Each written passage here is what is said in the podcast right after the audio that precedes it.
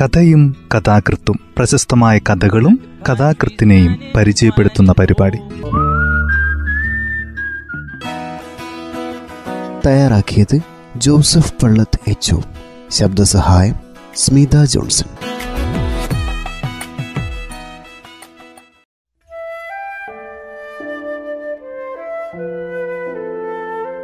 കഥയും കഥാകൃത്തും എന്ന ഈ പരിപാടിയിൽ ഫലസ്തീൻ എഴുത്തുകാരി സമീറ അസാമിന്റെ വിൽക്കാനുണ്ട് കണ്ണുനീർ എന്ന ചെറുകഥയാണ് പരിചയപ്പെടുത്തുന്നത്. ഫലസ്തീനിലെ അക്രയിൽ സാധാരണ ഓർത്തഡോക്സ് ക്രിസ്തീയ കുടുംബത്തിലാണ് അവർ ജനിച്ചത്. പ്രാഥമിക വിദ്യാഭ്യാസത്തിനു ശേഷം പതിനാറാമത്തെ വയസ്സിൽ സ്കൂൾ അധ്യാപികയായി. അദാഹൽ സഹൽ എന്ന തൂലിക നാമത്തിൽ പത്രമാസികകളിൽ കഥകളും ലേഖനങ്ങളും എഴുതി. കഥ ഇങ്ങനെ ആരംഭിക്കുന്നു. ഗസ്ന എങ്ങനെയാണ് കൊണ്ടു നടക്കുന്നതാവോ? ഒരേ സമയം മരിച്ചവർക്ക് വേണ്ടി കൂലിക്ക് കരയുന്നവളുമാണ്. മണവാട്ടികളെ ചമയച്ചൊരുക്കുന്നതും അവളാണ്. ഉമ്മയിൽ നിന്നും അവരുടെ സ്നേഹിതകളിൽ നിന്നും ഗസ്നയെപ്പറ്റി ഞാൻ ഒരുപാട് കേട്ടിട്ടുണ്ടായിരുന്നു. എന്നാൽ ഞങ്ങളുടെ അയൽവാസികളിൽ ഒരാൾ മരിച്ചപ്പോഴാണ് സത്യത്തിൽ ആദ്യമായി കാണുന്നത്. അമ്പത് വയസ്സ് പോലും ആയിട്ടില്ല. ദീനം പിടിച്ച് അവശനായി കിടക്കുകയായിരുന്നു. അതിനാൽ ഒരു ദിവസം അയൽവാസികളിൽ ഒരാൾ ഉമ്മയെ വിളിച്ച് വിവരം പറഞ്ഞപ്പോൾ അത്ഭുതം തോന്നിയില്ല. കേട്ടോ ഉമു ഹസൻ. ഇന്നിന്നയാൾ മരിച്ചിരിക്കുന്നു. മരിച്ച വീട്ടിലേക്ക് പോകാൻ കിട്ടിയ സന്ദർഭം. പമ്മി പതുങ്ങി അയൽവക്കത്തെ ആൺകുട്ടികളോടും പെൺകുട്ടികളോടും ഒപ്പം ഒളിച്ചു പോകാൻ ഒരവസരമായി. ഇന്ന് ഇനി നല്ല രസമായിരിക്കും എന്നെനിക്ക് തോന്നി. ഞാനിതൊട്ട് പ്രതീക്ഷിച്ചിരുന്നില്ല. മരിച്ചു കിടക്കുന്നയാളിന്റെ മുഖം കാണാം. അയാളുടെ ഭാര്യയും പെൺമക്കളും നിലവിളിക്കുന്നത് കാണാം. കൂലിക്ക് വിലപിക്കാൻ വന്നവർ താളത്തിൽ കൈകൊട്ടി നടത്തുന്ന കേട്ട് തഴമ്പിച്ച വിലാപരീതിയും ദുഃഖപ്രകടനങ്ങളും കാണാം. കൈകോർത്ത് പിടിച്ചുകൊണ്ട് കൂട്ടുകാരിയും ഞാനും മരണം നടന്ന വീടിനു മുന്നിൽ കൂടി നിൽക്കുന്നവരുടെ കാലുകൾക്കിടയിൽ കൂടെ ഞെരുങ്ങി ഞെരുങ്ങി വാതിൽ നിന്ന് അധികം അകലെയല്ലാത്തവരടുത്ത് ചെന്നു നിന്നു. ഇവിടെ മരണത്തെ തുടർന്നുള്ള രസങ്ങൾ ആസ്വദിക്കാൻ ഒരുപാട് കുട്ടികൾ വന്നിട്ടുണ്ടായിരുന്നു. ഞങ്ങളെപ്പോലെ. ഞങ്ങൾ നിന്നിടത്ത് നിന്ന് ഇളകിയില്ല. അവസാനം ഒരു വലിയ കൈ കസ്നയുടെ കൈ ഞങ്ങളെയൊക്കെ ഒരു വശത്തേക്ക് ഉന്തി മാറ്റി ആ കനത്ത ഊക്കൻ ശരീരം വാതിൽ കവിഞ്ഞു നിന്നു. നിമിഷങ്ങൾ കൊണ്ടാണ് അവൾ വികാരാധീനമായൊരു മുഖം സ്വന്തമാക്കിയത്. രണ്ട് മുടിമെടകളും അഴിച്ച് കീശയിൽ കൈയിട്ട് ഒരു കറുത്ത ഉറുമാലെടുത്ത് നെറ്റിയിൽ ചുറ്റിക്കെട്ടി. അതിഭയങ്കരമായി ഒരു നിലവിളി പാസാക്കി. എന്റെ ഹൃദയം നിന്നുപോയി. ഗസ്ന മുറിയിൽ കൂടിയിരുന്ന സ്ത്രീകളുടെ ഇടയിൽ കൂടെ തിക്കി തിരക്കി കലക്കി വെച്ച നീലത്തിന്റെ ജഗ് നിൽക്കുന്ന മൂലയിലേക്ക് ചെന്നു. കൈകളിലും മുഖത്തും നീലം വാരിപ്പൂശി. മുഖം നീലം പുരണ്ട് നാനാവർണമായി. ഉത്സവകാലത്ത് വിൽപ്പനക്കാർ കടകളിൽ തൂക്കിയിടുന്ന മുഖംപൂടി പോലെയായി. മരിച്ചയാളുടെ ഭാര്യ ആരാണ് പെങ്ങൾ ആരാണ് എന്ന് എളുപ്പം ഒരാൾക്ക് പറയാൻ കഴിയില്ല. വിലാപത്തിലേർപ്പെടുന്ന പെണ്ണുങ്ങൾ ഒരു നിമിഷം ക്ഷീണിച്ചു നിർത്തിയാൽ ഖസ്ന അവരുടെ സങ്കടത്തിന് പ്രത്യേകമായ രീതിയിൽ ദുഃഖപൂർണമായ ആലാപത്തോടെ വീണ്ടും ജീവൻ നൽകും. കൂടെ ഭയാനകമായ മറ്റൊരു അലർച്ചയും. കണ്ണുനീർ ഒരിക്കൽ കൂടെ കുത്തിയൊഴുകും ഏങ്ങിക്കരച്ചിൽ കൂടുതൽ രൂക്ഷമായി വരും. വേദനയുടെ ഒച്ച പൂർവോപരി അധികരിക്കും. മരിച്ചയാളെ കൊണ്ടുപോകുന്നതിനായി ആളുകൾ മരത്തിന്റെ മയ്യത്ത് കട്ടിലുമായി വന്നപ്പോഴത്തെ ഗസ്നിയെ ഞാൻ ഇപ്പോഴും ഓർക്കുന്നു.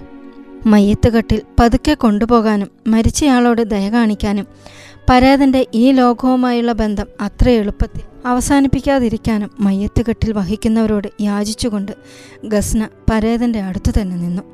ഗസ്നയുടെ വർത്തമാനം കേട്ട് സഹികെട്ട അവരിൽ ഒരാൾ.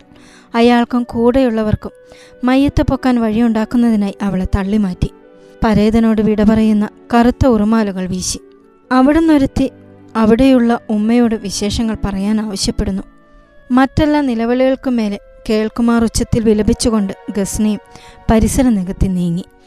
ആളുകൾ വീട് വിട്ടിറങ്ങിക്കഴിഞ്ഞ് മയ്യത്ത് കട്ടിലും വഹിച്ചുകൊണ്ടുള്ള വിലാപജാഥ സാവധാനം ഞങ്ങളുടെ തെരുവിലേക്കിറങ്ങി അതിനു മുകളിൽ മരിച്ചയാളിന്റെ തുർക്കിത്തൊപ്പി മേലേക്കും താഴേക്കും തുള്ളി വീണു.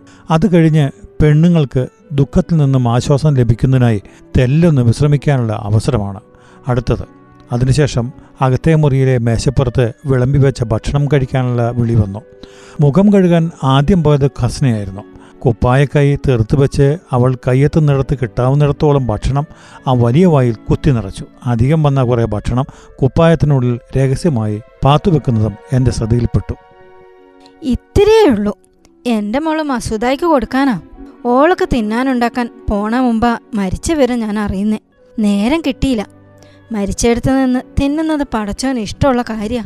കസ്ന മറ്റുള്ള പെണ്ണുങ്ങളെപ്പോലെ ഒരു സാധാരണ സ്ത്രീയല്ലെന്നും പരേതനേക്കാളുപരി പരേതന് വേണ്ടിയുള്ള അനുഷ്ഠാനങ്ങൾ നടത്തുന്നതിന് അവിടെയാണ് കൂടുതൽ ആവശ്യമായി വരികയെന്നും ആ ദിവസം ഞാൻ മനസ്സിലാക്കി. അവളുടെ വലിയ വായും ഭയങ്കരമായ പിടിമുറുക്കവും കവിഞ്ഞൊഴുകുന്ന കാടൻ തലമുടിയും എനിക്കൊരിക്കലും മറക്കാൻ കഴിയില്ല. എപ്പോൾ മരിച്ച വിവരം കേട്ടാലും ആകാംക്ഷ വന്ന് അറിയാനുള്ള ആഗ്രഹത്താൽ ഞാൻ കൂട്ടുകാരിയുമൊത്ത് മരിച്ചയാളുടെ വീട്ടിൽ പോകും. ഉമ്മ പോയില്ലെങ്കിൽ അന്വേഷിച്ച് കിട്ടുന്ന വിവരം ഉമ്മയെ അറിയിക്കാനുള്ള മോഹമായിരിക്കും. ഹസ്നയെ കാണുന്നതിന് വേണ്ടി മരിച്ചയാളുടെ മുഖത്തു നിന്നും എന്റെ കണ്ണുകൾ അങ്ങോട്ട് തിരിയും. കുറെ നാളുകൾ കഴിഞ്ഞു. ഗസ്നയുടെ മറ്റൊരു മുഖം കാണാനുള്ള അവസരം എനിക്കുണ്ടായി. അവൾ മഷ്ദയുടെ വേഷത്തിൽ പ്രത്യക്ഷപ്പെട്ടപ്പോഴായിരുന്നു അത്. അഥവാ മണവാട്ടുകളെ ചമയച്ചൊരുക്കുന്നവൾ അതൊരു വിവാഹത്തിന് പോയപ്പോഴായിരുന്നു. വിവാഹസ്ഥലത്ത് നിൽക്കുന്നു. അതെ കറുത്ത തലമുടി തന്നെ. പക്ഷെ പിന്നോട്ട് ചീകി പൂക്കൾ കുത്തി അലങ്കരിച്ചിരുന്നു. അതെ വിരൂപമായ മുഖം തന്നെ. പക്ഷെ നീലം പൂശിയെ വിലപിക്കുന്ന മുഖം ഓർമ്മപ്പെടുത്താത്ത വിധം ഭംഗി കൂട്ടിയിരുന്നു. സുറമയിട്ട കണ്ണുകൾ കുറെ കൂടെ വലുതായതുപോലെ കൈത്തണ്ടയിൽ കനമുള്ള വളകൾ അണിഞ്ഞിരുന്നു. പൊട്ടിച്ചിരിച്ചുകൊണ്ട് വായ തുറക്കും. പിന്നെ അത് വീണ്ടും പാതി മാത്രം അടയും. അപ്പോൾ മഞ്ഞപ്പല്ലുകൾക്കിടയിൽ ചൂയിങ്കമ്മിന്റെ വലിയൊരു കഷ്ണം വെച്ച് ചവയ്ക്കുന്നുണ്ടാവും. കസ്നയ്ക്ക് പരവതനോടുള്ള പോലെ മണവാട്ടിയുടെ കൂടെയും പ്രത്യേകമായൊരു സ്ഥാനമുണ്ടെന്ന് അന്ന് തൊട്ട് ഞാൻ മനസ്സിലാക്കി. വധുവിന്റെ അനാവശ്യ രോമം കുറുകിയ പഞ്ചസാര സീറ പുരട്ടി എടുത്തു കളയാൻ വിവാഹ ദിവസം രാവിലെ എത്തുന്നതോടെ അവളുടെ ജോലി തുടങ്ങും. വരാൻ പോകുന്ന മറ്റു ചുമതലകളെക്കുറിച്ചും അവൾ ബോധവതിയാണ്. പതിവിന്റെ പുരുകങ്ങളിൽ പെൻസിൽ ഓടിക്കും പെൺകുട്ടിയുടെ മുഖം നാണം കൊണ്ട് ചുവന്നിട്ടുണ്ടെങ്കിൽ ആദ്യം കളിയാക്കി ചിരിക്കും. എന്നിട്ടിത് ഏതൊരു പുതുപ്പെണ്ണിനും രണ്ടോ മൂന്നോ രാത്രി കൊണ്ട് പരിചരിക്കാവുന്നതേ ഉള്ളൂവെന്ന് അവൾ ആശ്വസിപ്പിക്കും. ഞാനാ പറയുന്നത് കസ്ത ഉറപ്പ് കൊടുക്കും. കൂടെ വാസന സൂപ്പും പൂവെണ്ണയും തേക്കണമെന്ന് നിർബന്ധം പിടിക്കും. വൈകുന്നേരം ഉടുത്തൊരുങ്ങി അത്ര പൂശി മുടിയിലോ തോളത്തോ പൂവും ചൂടി പെണ്ണുങ്ങളെത്തും.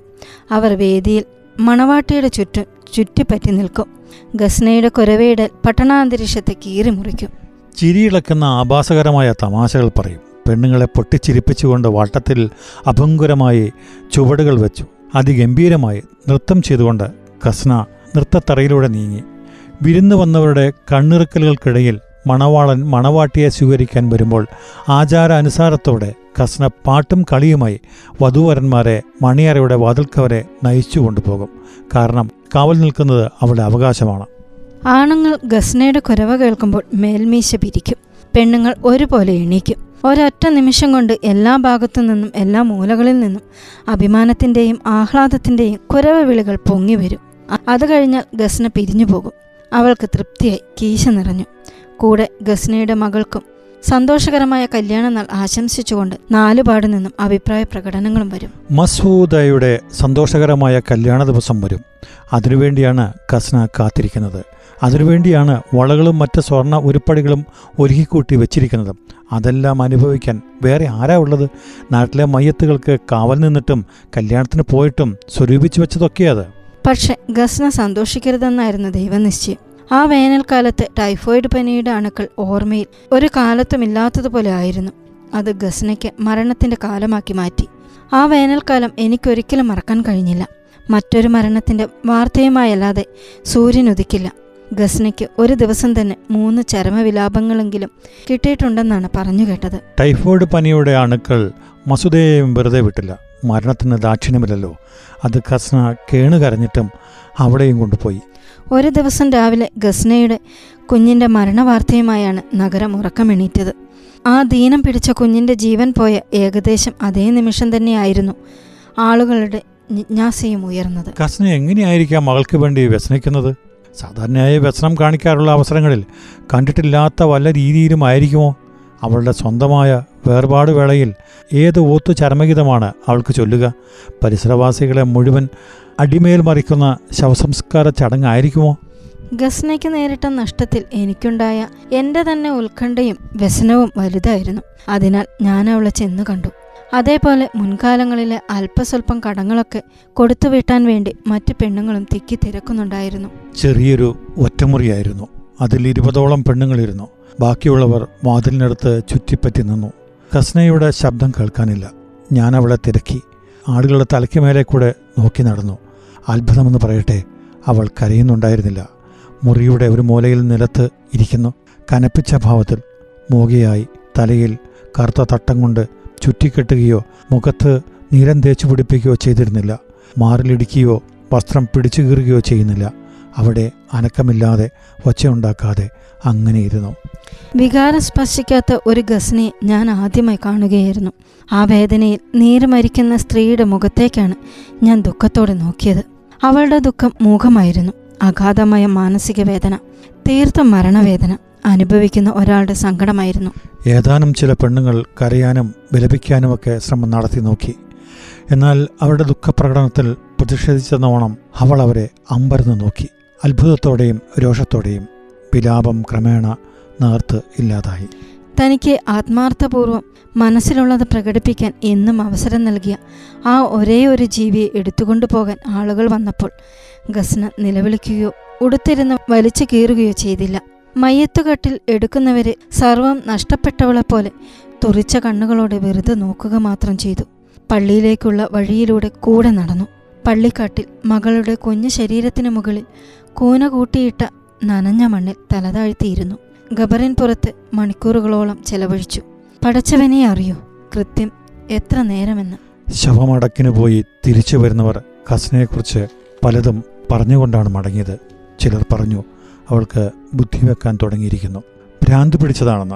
ചിലർ പറഞ്ഞു മരിച്ചവർക്ക് വേണ്ടി കരഞ്ഞു കരഞ്ഞ് അവളുടെ കണ്ണുനീർ ഇല്ലാതായതാണെന്ന്.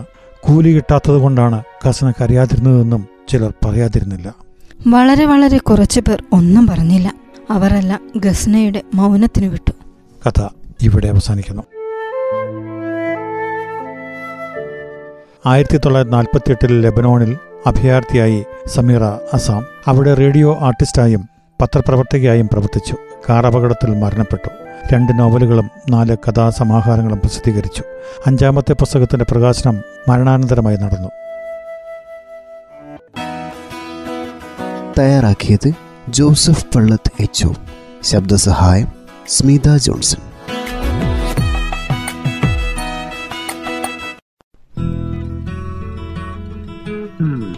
കഥയും കഥാകൃത്തും പ്രശസ്തമായ കഥകളും കഥാകൃത്തിനെയും പരിചയപ്പെടുത്തുന്ന പരിപാടി.